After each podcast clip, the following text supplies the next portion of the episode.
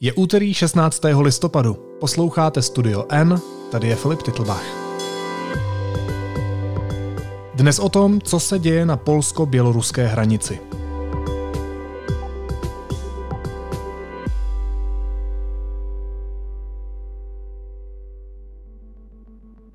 Na hranicích mezi Polskem a Běloruskem se ocitly tisíce lidí v bezvýchodné situaci.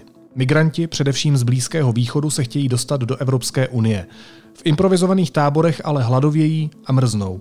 Z jedné strany ostnatého drátu proti nim stojí polští těžkooděnci se psy, z druhé jim Bělorusové střílejí nad hlavami.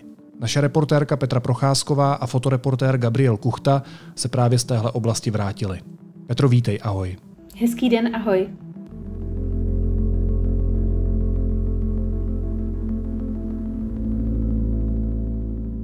Kam až se vám podařilo dostat? V jaké oblasti jste tu situaci sledovali? My jsme věděli, že se nedostaneme na běloruskou stranu.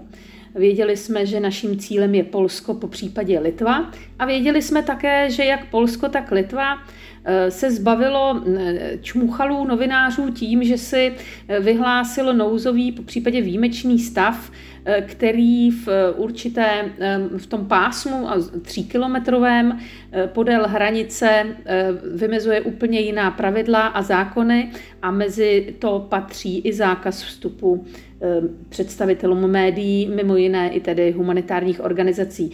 Takže ze dvou důvodů, protože jsme nechtěli porušit zákon demokratického státu a druhý důvod byl, že to ani fyzicky nebylo příliš možné, jsme se přímo na tu hranici, kterou známe z videí, většinou samotných uprchlíků, tak tam jsme se samozřejmě nedostali, jako ostatně nikdo z novinářů v posledních týdnech.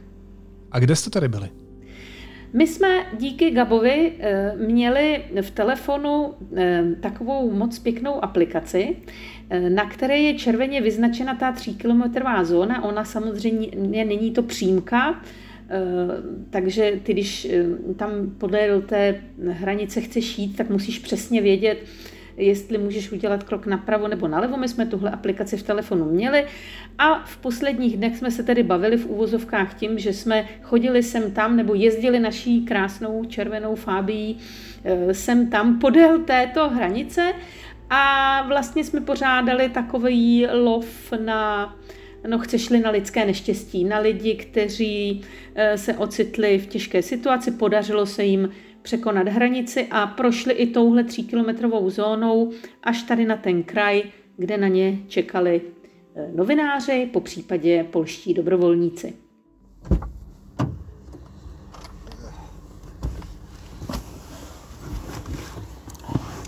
Koukám, jestli mám ten pas čítelnej, víš? Já jsem si ho vyfotila, ale jestli to přečtem, přečtem, viď? Jo, asi jo, asi to půjde. Kde se narodil, kdy se narodil. Smutné, no, smutné. Opravdu smutné.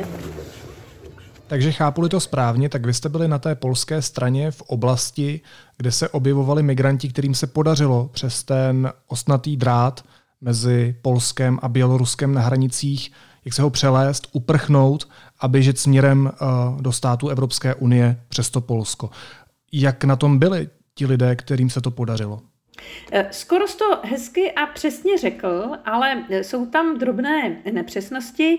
Ano, ti lidé museli projít tu zónu, aby se dostali tady na území, kde už neplatí ten výjimečný stav a kde mohou operovat jak humanitární organizace, tak dobrovolníci, kteří jim chtějí pomoci, tak i my novináři. Ale zároveň to není tak, že každý z nich byl někým objeven. Jejich cílem nebylo s námi dělat rozhovory, jejich cílem bylo najít si další přepravu dál směrem na západ a dostat se nejčastěji do Německa. A teď je to tak.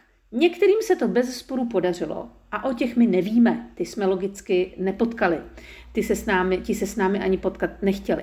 Pak tam ale také byli lidé, kterým se z některých z nějakých důvodů nepovedlo kontaktovat třeba ty převaděče, protože nemůžeš jako uprchlík vylézt z lesa a začít mávat na nějaká auta a doufat, že tě za peníze, které máš, dovezou do Německa. Z největší pravděpodobností tě dovezou na policejní stanici anebo zavolají pohraničníky a ti tě seberou. Takže oni to mají přes sociální sítě, různé uzavřené skupiny domluveno a čekají vlastně na transport, organizovaný pašerácký transport, který je odveze za velké peníze do Německa. Někteří ale v těch lesích, bažinách, teď už poměrně za velkého chladu, čekají mnoho dní. Předtím čekali na té běloruské straně. Museli projít vodou, jsou úplně vyčerpaní, nepili a nejedli, často několik dní. A někteří tam dokonce zemřeli. Někteří byli v takovém stavu, že už nebyli schopni ani vstát, udělat další krok a museli si zavolat pomoc, anebo byli náhodně objeveni těmi hlídkami různými dobrovolníků, kteří tam v tom lese prostě chodí. A tací lidé byli buď odvezeni do nemocnice, pokud chodit mohli a nebyli na hospitalizaci, tak je sebrala polská pohraniční stráž a pak nevíme, co se s nimi dělo. Můžeme se to jenom domnívat. Jakých konkrétních příběhů jste tam byli uh, vy dva, ty a Gabo, svědky? Ty si to tak trochu cynicky nazvala jako hon na lidské neštěstí. Uh, co jste tam měli možnost vidět a zachytit, abyste to mohli předat veřejnosti? Víš, ona ta situace byla trošičku bizarní tím, že v jednu chvíli se mi zdálo, a možná to byla i pravda, že tam je víc novinářů než těch uprchlíků a že na jednoho uprchlíka, jakmile se někde objeví a teď my si předáváme to echo různě a já to předám kolegovi a ten to předá dál, tak na jednoho uprchlíka se tam jako vosy na met sjedou prostě čtyři televizní štáby a deset foto, fotoreportérů a e, prostě vlastně e, to působilo až tak, bych řekla, nehezky, cynicky. Ale na druhou stranu, e, důležité je si uvědomit, že ti lidé také ty novináře trochu potřebují. Oni potřebují, aby se o nich vědělo, protože když o nich vědět nebudeš, tak oni se mohou stát obětí nějakého trestného činu, může je někdo přepadnout, anebo je Poláci, polské úřady vrátí zpět do Běloruska. A toho jsme právě svědky téměř byli. A to hned první den, což byla taková až tragikomická situace, protože my jsme tam přijeli a teď už na místě byla spousta štábů z velkých agentur a televizí a my s Gabem v té červené fábii jsme tam přifrčeli a nevěděli jsme vůbec nic. Nevěděli jsme, kde ti uprchlíci chodí přes hranice, jak se tedy loví. Neměli jsme příliš moc kontaktů, na rozdíl třeba od lidí, kteří pracují v Polsku stabilně, dlouhodobě.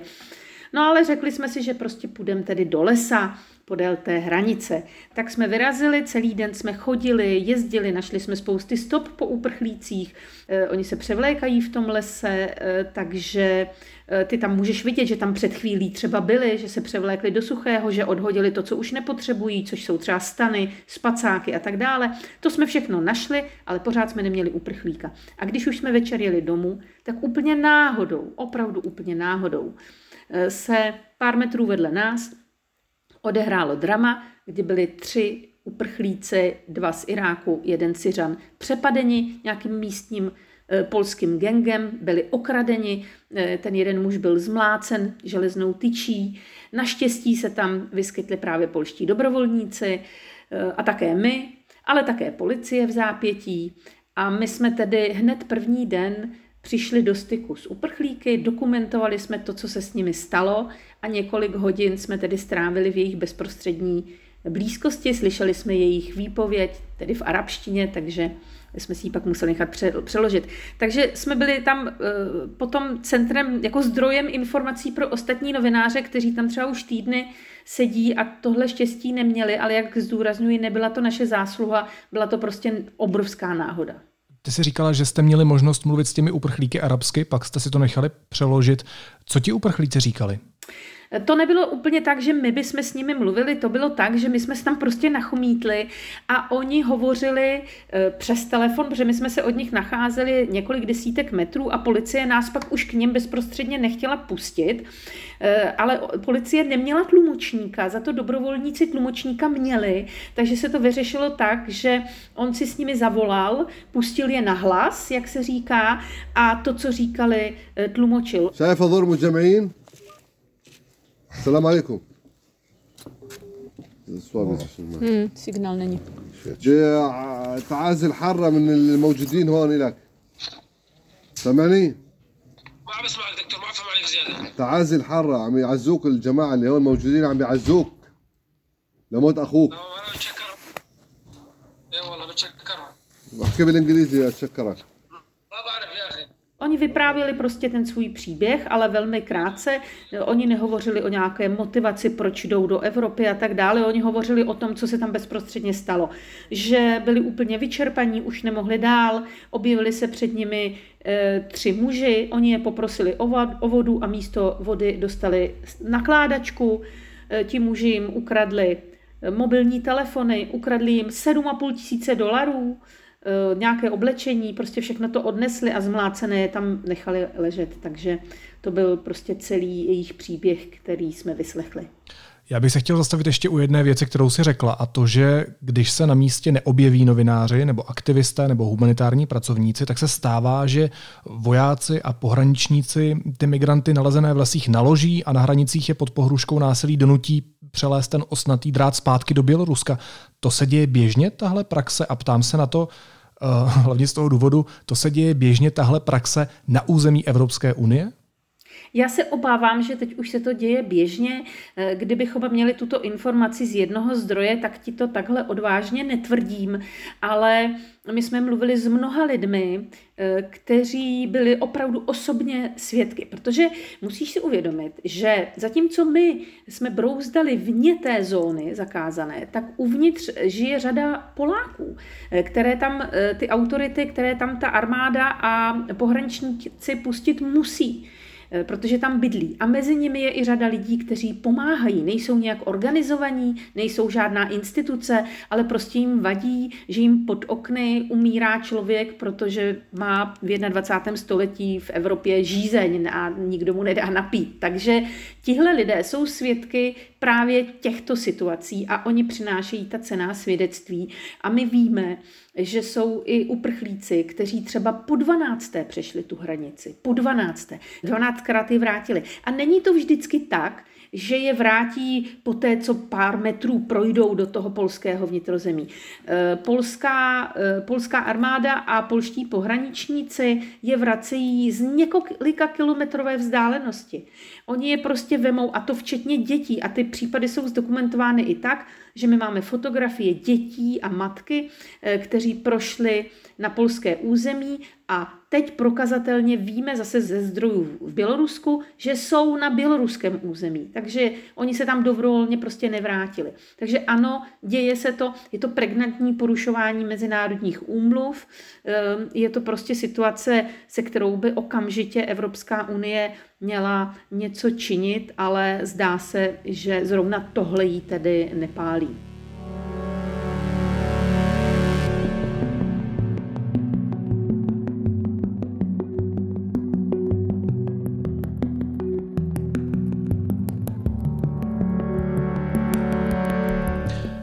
My, když jsme spolu dneska ráno si volali, Petro, a já jsem tě prosil, jestli bys nechtěla být hostem Studia N, tak si mi říkala, že už jsi trochu unavená, že si toho vlastně moc nenaspala. Když jsi spala, tak uh, vlastně přes noc uh, v autě, když jste jeli uh, z té oblasti zpátky do Česka.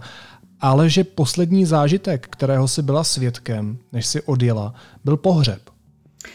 Ano, my jsme se zúčastnili pohřbu syrského uprchlíka, který se utopil při pokusu přejít bělorusko-polskou hranici.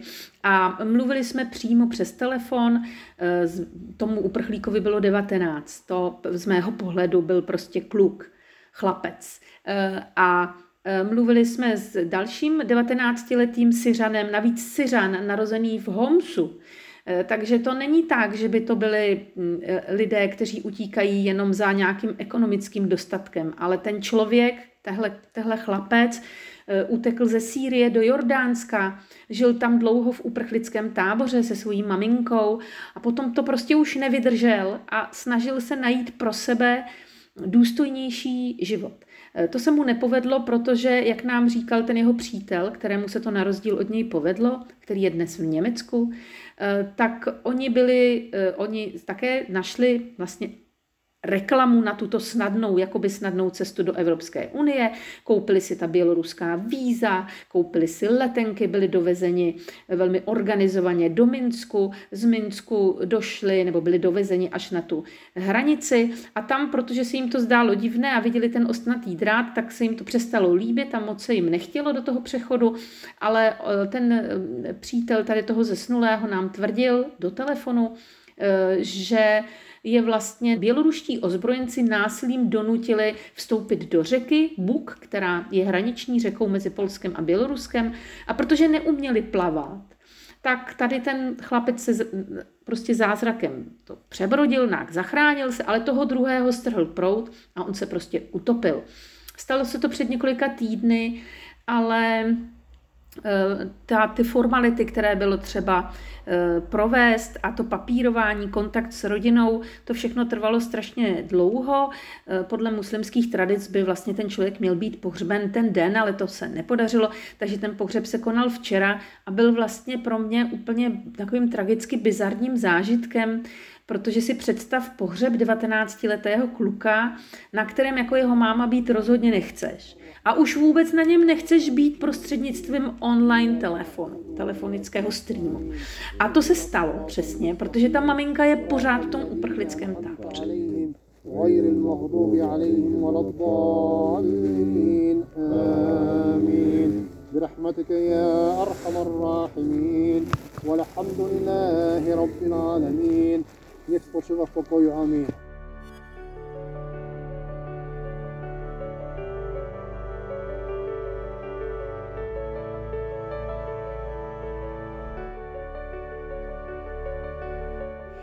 Má ještě několik dětí, ty jsou různě, ty jsou dospělé, různě roztroušeny po světě, tak část z nich, těch bratrů, vlastně část těch bratrů tohodle Ahmada se také účastnila toho streamu. A místní polští muslimové z té komunity muslimské, která na východě Polska žije, tak prostě přes ten telefon takhle chodili a během toho pohřbu ukazovali té rodině, co se tam děje. Ten chlapec byl v rakvi, protože samozřejmě vzhledem ke stavu těla už nemohl být podle muslimských tradic, jak by to mělo být, zabalen do plátna a pohřben bez rakve, takže byl v rakvi, za to se tam pořád omlouvali. A teď si představ, že na tom pohřbu tedy byly ta rodina takhle prostřednictvím telefonu, čtyři muslimové z místní komunity, kteří tam tvořili tedy vlastně ty nejbližší, ty bratry ve víře.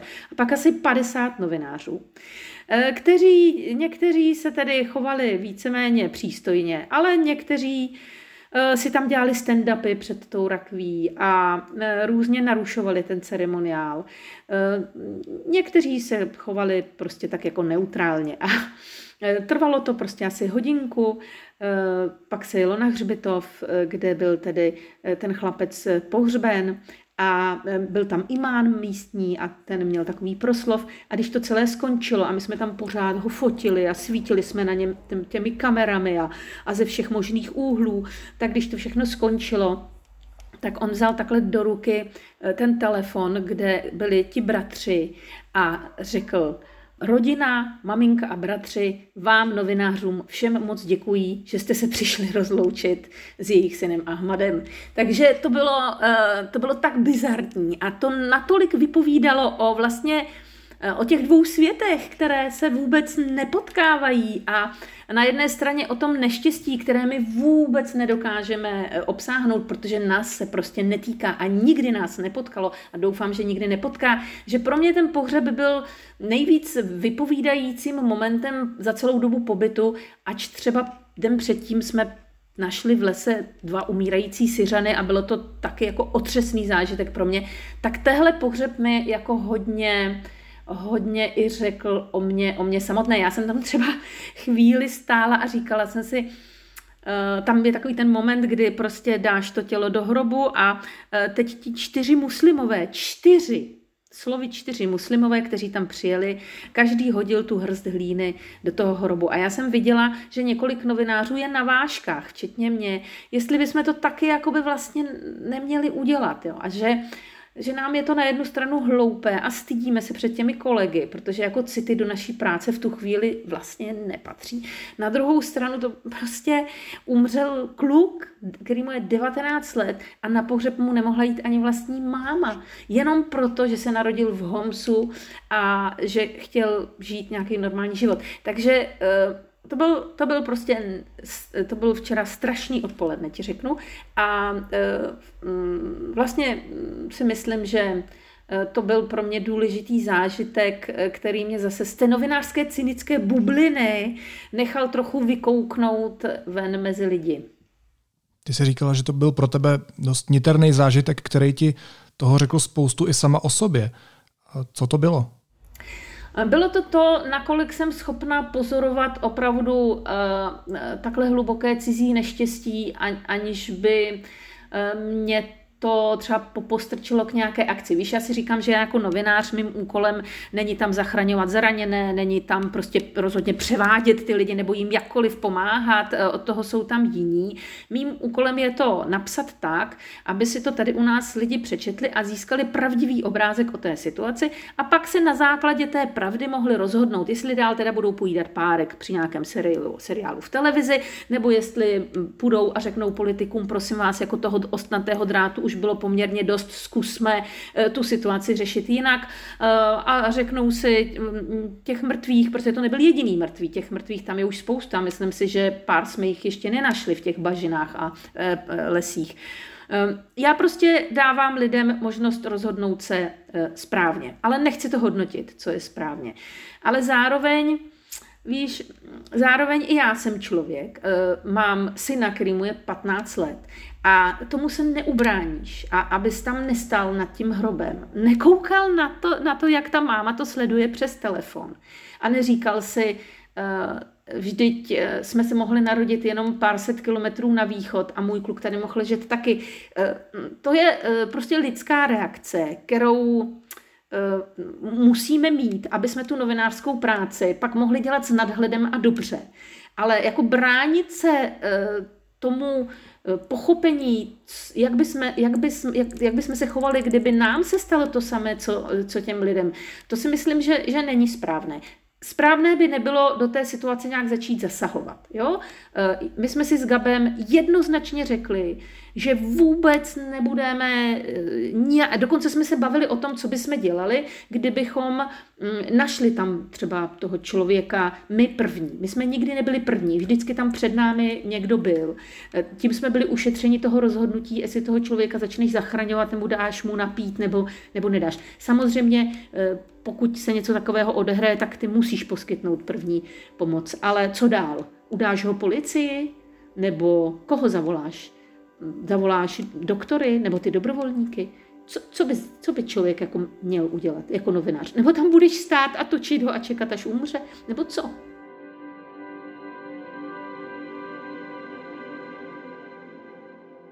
Já jsem viděl video jednoho polského novináře, který říkal, že jednomu migrantovi dal svoje ponožky, protože mrznul, protože umíral. Musím vám říct, že když na poprví e, si sundáte z vlastních nohou ponožky, abyste je dali někomu, kdo prostě umírá e, z hypotermie v lese, tak to se pak trochu mění perspektiva. Nemohl bych jako člověk e, se přihlížet e, tomu, nečině. Popravdě řečeno, jsme především lidé, potom jsme novináři.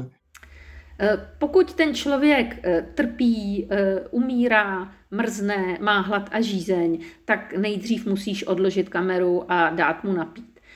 To je mi úplně jasný. Spíš přemýšlím o tom, co pak.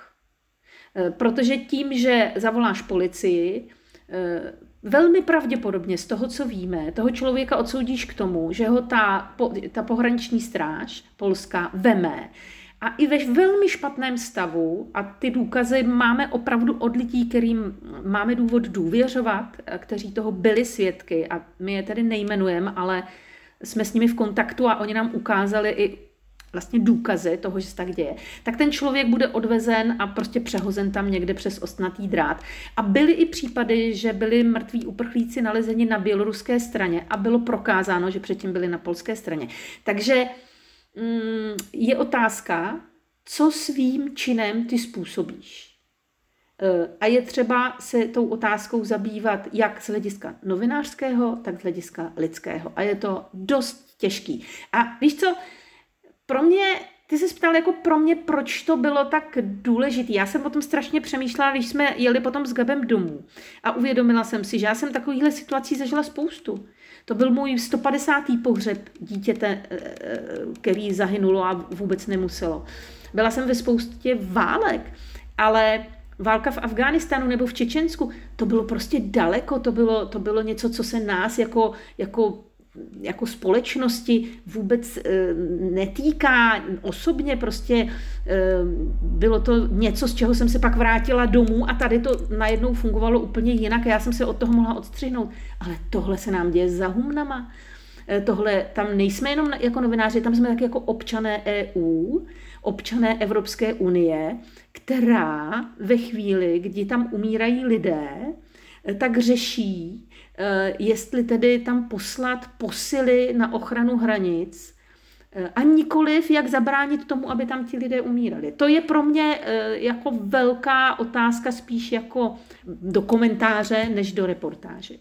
Já vím, že je prakticky nemožné pro novináře, ty jsi to říkala, nebo pro humanitární pracovníky dostat se až k těm hranicím, do těch míst, kde dochází ke konfliktům, kde v těch improvizovaných tábořištích ti lidé přežívají. Nemáme informace z první ruky, ale z těch zprostředkovaných informací, které máme, tak dokážeš popsat, v jakých podmínkách tam teď aktuálně ti lidé žijí? My máme naštěstí pár lidí, které také nebudeme jmenovat, kteří jsou to novináři, moji kolegové, kteří mají přístup na tu druhou stranu a poskytují nám poměrně relevantní informace, protože samozřejmě spoléhat se jenom na ta videa, která točí sami uprchlíci, nechci, nechci. A ku podivu, víš, ono, když si to tak srovnáš s tím, co prožívají ti lidé, kteří potom přejdou hranici a žijí třeba patnáct dvacet dnů v tom lese, kde si nemohou ani rozdělat oheň a postavit stan, tak vlastně na té běloruské straně hranice je to, co se týče toho komfortu, pobytu, o něco lepší. Ne, že bych tam chtěla trávit dovolenou s dětmi, to tedy rozhodně ne, ale ty máš šanci se tam alespoň trošku ohřát, můžeš si tam postavit stan, můžeš tam pokácet strom a rozdělat oheň a sem tam ti tam někdo hodí kus žvance a ne- nenechají tě asi umřít hlady a zimou. Zatímco pokud odejdeš tady, a oni tě nutí, abys odešel, protože ti Bělorusové nechtějí, abys tam zůstal, pokud odejdeš do těch lesů v, po- v pohraničí, no tak si ponechán opravdu jen sám sobě a myslím si, že nejhorší, nejhorší vůbec, co zažívají ti lidé, je v době, kdy někde leží. Kdyby si viděl ty dva Syřany, chlapy jak hora, zjevně normálně zdraví chlapy v nejlepších letech, leží na zemi, Bělo, polský dobrovolník jim drží hlavu v dlaních a ty máš pocit, že jsou to hadrový panenky, protože oni nedokážou ani zvednout ruku. Oni doká- ani nedokážou dokonce protestovat proti tomu, aby my jsme na ně všichni mířili těma objektivama a, a točili je v těch nejintimnějších, nejtěžších chvílích, které pravděpodobně prožívali. Tak uh, myslím si, že, na, že, že to, je ta nejho, to je ten nejslabší úsek té cesty. Tady, ta, tady ten vstup do Evropské unie. No a vysvětli mi, proč k téhle celé situaci došlo. Jak jsme se dostali do téhle fáze, kdy na hranicích Evropské unie mrznou a hladoví tisíce lidí a nemůžou ani tam, ani zpátky. Jsou tam zaseklí v bezvýchodné situaci. Tak podle toho, co víme, a to teprve chystáme do novin, takže to neúplně prozradím, ale nám se podařilo najít v těch různých divokých tábořištích, které jsou podél té hranice, řadu dokumentů, důkazů, včetně pasů, letenek, různých pojištění, očkování proti covidu, ze kterých si sestavujeme teď takový portrét uprchlíka a tu jeho cestu z domoviny nebo prostě odkud pochází až na tu, na, na ten vstup do Evropské unie. Z toho ale také vyplývá, kdo tu situaci organizoval a tedy, jak ty se ptáš, zavinil. Je zcela jednoznačné, že běloruské agentury, které jsou pod kontrolou běloruské vlády, tedy Alexandra Lukašenka, protože víme, jak režim v Bělorusku funguje, organizují cesty těchto lidí na bělorusko-polskou hranici, slibují jim hory doly, tvrdí jim, že toto je nejjednodušší cesta do Evropské unie. Za obrovské peníze jim prodávají vlastně turistické túry, které mají končit v Německu a často končí v té řece mezi Polskem a Běloruskem. My to dáváme dohromady, máme tam i dokonce dokumenty s razítkem běloruského ministerstva zahraničí, takže se nechte překvapit. Pro mě je to další prostě střípek do té mozaiky a do toho obvinění, opravdu jednoznačného obvinění Běloruska, které vyprovokovalo tuto humanitární krizi. Ale nerada bych, aby to vypadalo, že zcela jak si, si můžeme umýt ruce a smít vinu z naší reakce, jako myslím teď reakce Evropské unie, již jsme i my součástí. Protože ta reakce na to, co udělá zločinec, je porušování zákona a porušování lidských práv. A to podle mého názoru není správné a není možné. A my se vlastně v tuto chvíli chováme podobně jako ten pan e, Lukašenko. A e, nemůžeme, prostě mě i na Facebooku strašně, strašně překvapuje reakce některých lidí, kteří říkají, když já tam popisuju, jak tam prostě umírá čtyřicetiletý Syřan. E, a ty se na to musíš prostě koukat, protože nic jiného nemůžeš dělat a někdo ti tam napíše, no jo, ale my za to přece nemůžeme. No ty samozřejmě za to nemůžeš, ty tady sedíš v nějaké vesnici nebo městečku v České republice, tak asi nikdo nevidí tě z toho, že tamhle umírá Syřan. Ale to je přece vrchol alibismu říkat, že my za to nemůžeme, protože nám je tam nadspal Lukašenko a my se jenom bráníme, no tak prostě tam na ně budeme stříkat vodními děly a, a, a necháme je tam utonout v bažinách. To, my za to nemůžeme přece, no tak, tak utonou. No. Takže to, to si myslím, že jsme v tom trošku teďka s ním a že, je to, že jsme si to sami tak trošku zavařili. Nechali jsme se donutit zločincem, aby jsme se chovali jako on a aby jsme rezignovali na svůj humanismus a ty tak omílané křesťanské hodnoty. Čekala jsi, že náš národ bude víc odsuzovat uh, to, co se děje na tom místě? A víš, že vlastně ani ne. Já jsem byla strašně mile překvapena tím, že kromě uh, Poláků, uh, kteří uh, samozřejmě uh, jsou rádi, že tam mají armádu a že tam mají ten ostnatý drát a jakmile uvidí někoho, kdo vypadá jak uprchlý, tak okamžitě volají policii a, a v noci se zamykají a, a tvrdí, že to je útok teroristů. Tak kromě těchto lidí tam potkáš poměrně dost lidí, kteří ve svém volném čase za své peníze zachraňují životy a já se odvažuji říct, že už jich desítky zachránili. Zároveň se snaží nepřestupovat zákon. Oni nechodí do té zakázané zóny. Oni pouze vyhledávají lidi v krajní situaci a těm poskytují první pomoc. Poté je také předávají vlastně pohraniční stráži, protože to jim jaksi velí zákon. Ale zároveň dělají to, a to mě bylo velmi sympatické, že zákonnými metodami se snaží sledovat osud toho člověka. Sledují, jestli byl třeba odvezen do uprchlického zařízení, což by tak mělo být. A měla by s ním být zahájena procedura azylového řízení. E, oni třeba to dokumentují i takovým zvláštním způsobem, že napíší na čtvrtku jméno toho člověka, toho uprchlíka a pod to žádám o azyl v Polské republice a dají mu to do ruky, vysvětlí mu, co to je a on se s tím nechá vyfotit. A ty máš důkaz, že je tam jazyková bariéra, ty máš důkaz, že ten člověk žádá o ochranu v Polsku, to znamená, ty ho prostě nesmíš vyhodit ven. Musíš zjistit, jestli mu něco hrozí, kdo to je. Na to máš prostě spoustu času. Já si myslím, že na té hranici z naší unijní strany už dávno měl stát obrovský uprchlický tábor, kde tito lidé měli v důstojných podmínkách čelit našemu zákonu. Ale v důstojných pro nás. Pro nás důstojných, nejen pro ně. Já se omlouvám za tu jednoduchou otázku, ale jak je možné, že na hranicích Evropské unie, ne Běloruska, ale na hranicích Evropské unie umírají lidé, hladoví tam, mrznou? Jak je možné, že s tím nedokážeme jako ta civilizovanější část světa, za jakou se prohlašujeme, jakou se tváříme a jakou bezesporu jsme, že s tím nedokážeme nic udělat? Protože prostě myslíme především na sebe a všechno to, všechno to křesťanství v nás, jak o něm někdy rádi mluvíme, je jenom prostě póza.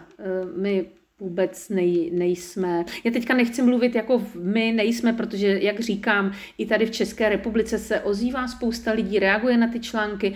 Já jen chci upozornit, že teda jako my novináři nebudeme organizovat žádnou pomoc v žádném případě, ani nebudeme nikoho nabádat k té pomoci. My pouze reflektujeme situaci a e, pokud dochází k porušování zákona, tak to říkáme nahlas. Ale pokud chce někdo pomáhat, tak to už je, to už je jiná věc.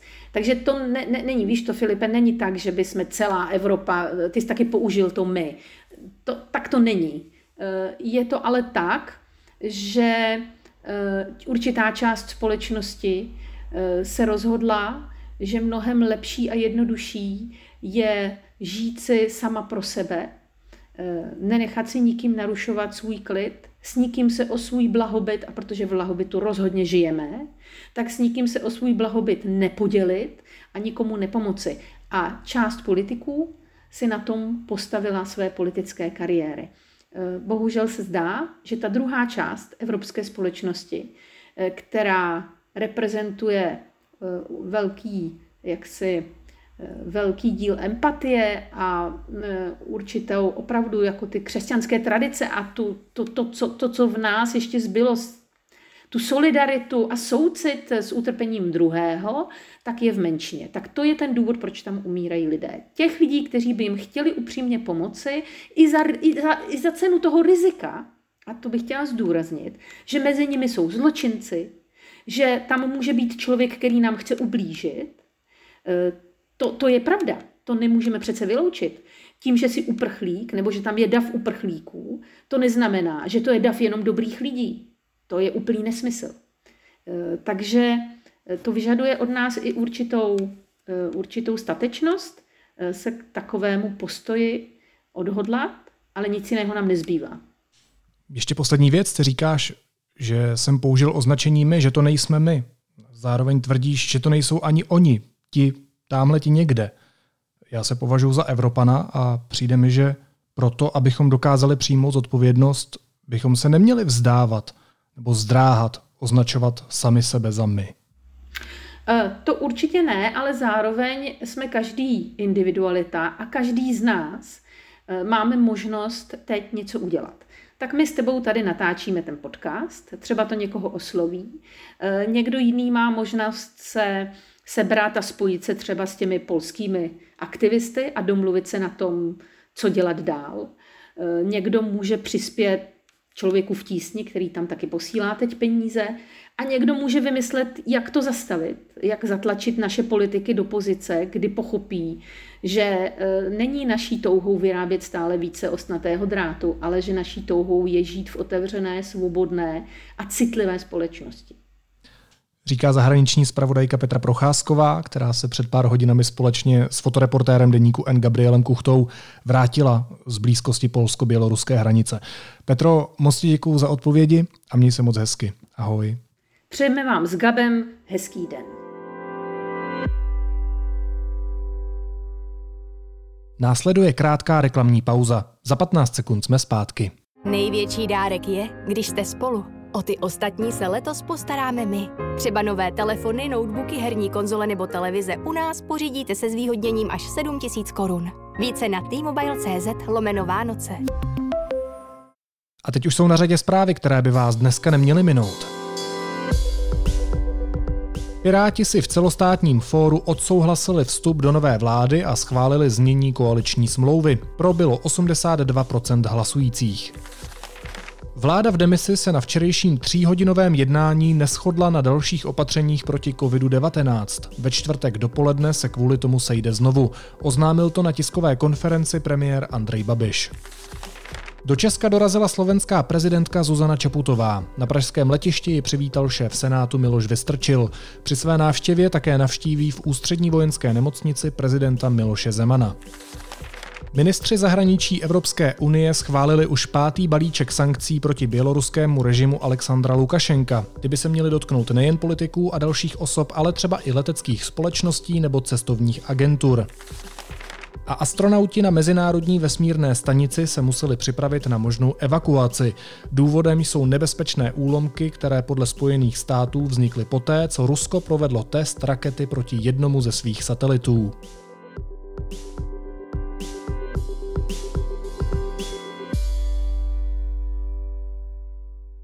A na závěr ještě jízlivá poznámka. Jak jste si asi všimli, dva týdny jsem se tady neobjevil. Prodělal jsem covid. I přesto, že jsem očkovaný, jsem neměl zrovna lehký průběh.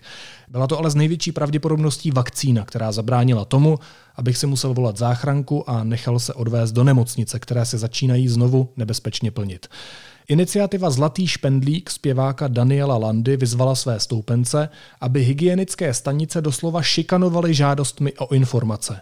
Hygieně, která je teď absolutně vytížená, zahlcují e-maily a datové schránky tisíce nesmyslných zpráv.